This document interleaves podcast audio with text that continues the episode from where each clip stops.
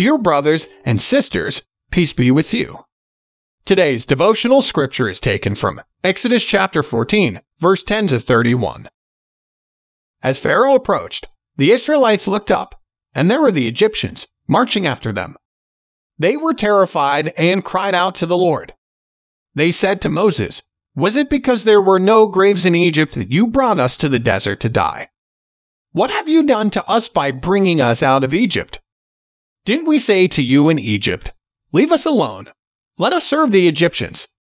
It would have been better for us to serve the Egyptians than to die in the desert. Moses answered the people, Do not be afraid.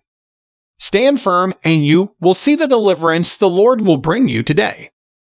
The Egyptians you see today, you will never see again. The Lord will fight for you. You need only to be still. Then the Lord said to Moses, Why are you crying out to me? Tell the Israelites to move on. Raise your staff and stretch out your hand over the sea to divide the waters so that the Israelites can go through the sea on dry ground.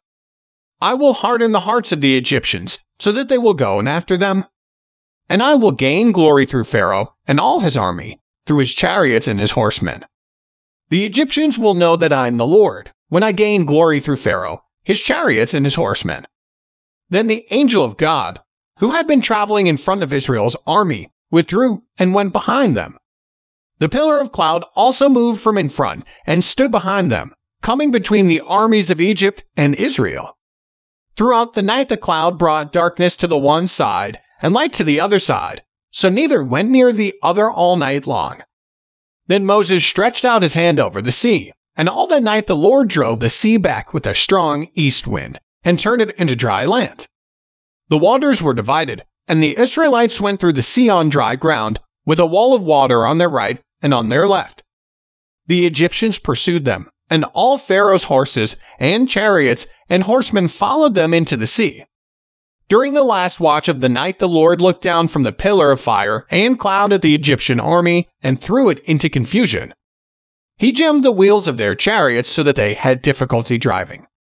And the Egyptians said, Let's get away from the Israelites. The Lord is fighting for them against Egypt.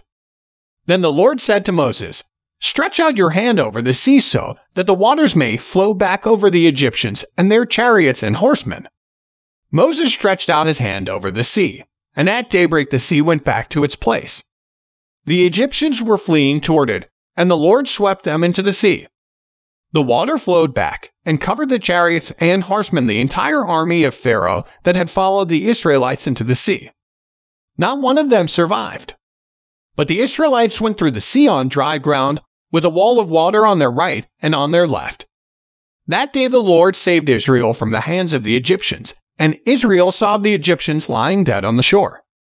And when the Israelites saw the mighty hand of the Lord displayed against the Egyptians, the people feared the Lord and put their trust in him and in Moses his servant. Let us pray.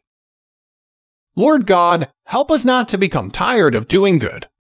Lead us to find ways to serve you and others. Amen. May God make you strong in your faith. May God give you wise words to speak up for Him. Today's devotion is brought to you by Growing Faith at Home Ministries